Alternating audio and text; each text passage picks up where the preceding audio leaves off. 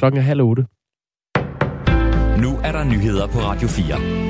Lars Bøge Mathisen er ikke længere formand i Nye Borgerlige, efter at han er blevet ekskluderet fra partiet. Det fremgår en mail fra partiets hovedbestyrelse. Ifølge mailen har Lars Bøge Mathisen haft et krav om at få overført ca. 350.000 kroner, der står på en intern underkonto i partiet, til sin egen private konto til en personlig brandingkampagne.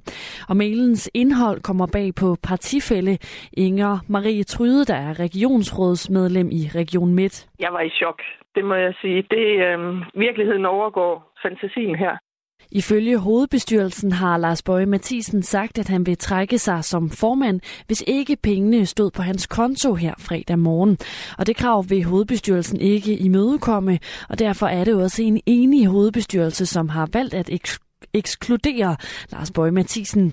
Og ifølge Inger Marie Tryde er der heller ingen vej, anden udvej, hvis Bøje Mathisen har gjort, som hovedbestyrelsen beskriver. Og det er klart, at øh, når det er, som det er, så er der jo ikke øh, andet end at ekskludere ham øh, og gøre det hurtigt. Det øh, kan vi ikke bære. Men det, øh, det lyder vanvittigt, det her. Et nyt varslingssystem skal erstatte beredskabsmeddelelser og de fysiske sirener. Systemet ventes at blive lanceret af de danske myndigheder til april. Det forklarer direktør i Beredskabsstyrelsen Leila Renberg. Det, som vi nu får, det er et øh, system, der går direkte ind på den enkeltes mobiltelefon med en høj øh, lyd, som gør, at man kan høre, at der er noget her, jeg skal læse, og så står der faktisk, hvad er det, der er sket, og hvad er det, man skal gøre som borger. Varsling dukker automatisk op på mobiltelefonen, hvis den er tændt, og hvis man befinder sig i et område, hvor der er opstået en farlig situation. Så man får en hurtigere og bedre information, end man får, øh, som det er nu, og man vil dermed være bedre rustet til at tage vare på sig selv og vide, hvad man skal gøre øh, i en eller anden given øh, krise eller katastrofesituation. Systemet har fået navnet Sirenen efter de cirka 1000 sirener, der er opsat på bygninger og master rundt om i landet. Og sammen med beredskabsmeddelelser på DR TV2, så har de indtil videre været et centralt redskab, når myndighederne skal advare om en farlig situation.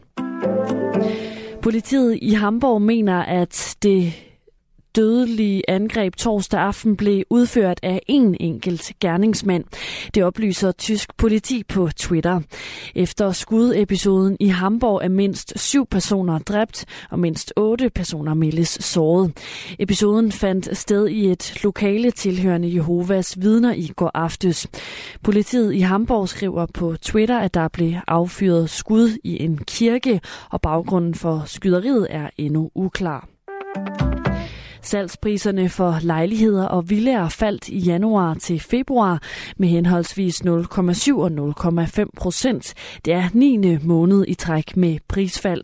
Det fremgår af friske tal fra boligsiden, som er ejendomsmælernes fælles boligportal. Prisfaldet er dog ikke helt så stort som de foregående måneder, bemærker boligøkonom og kommunikationsdirektør ved boligsiden Birgit Daets. Nu tyder noget til gengæld på, at der er faldet mere ro på, siger hun i en kommentar. De faldende priser er ifølge boligøkonomen en reaktion på stigende renter, høj inflation og en generel økonomisk usikkerhed de seneste år. Her til morgen diset og lidt tåget, men op ad dagen mere sol, men måske også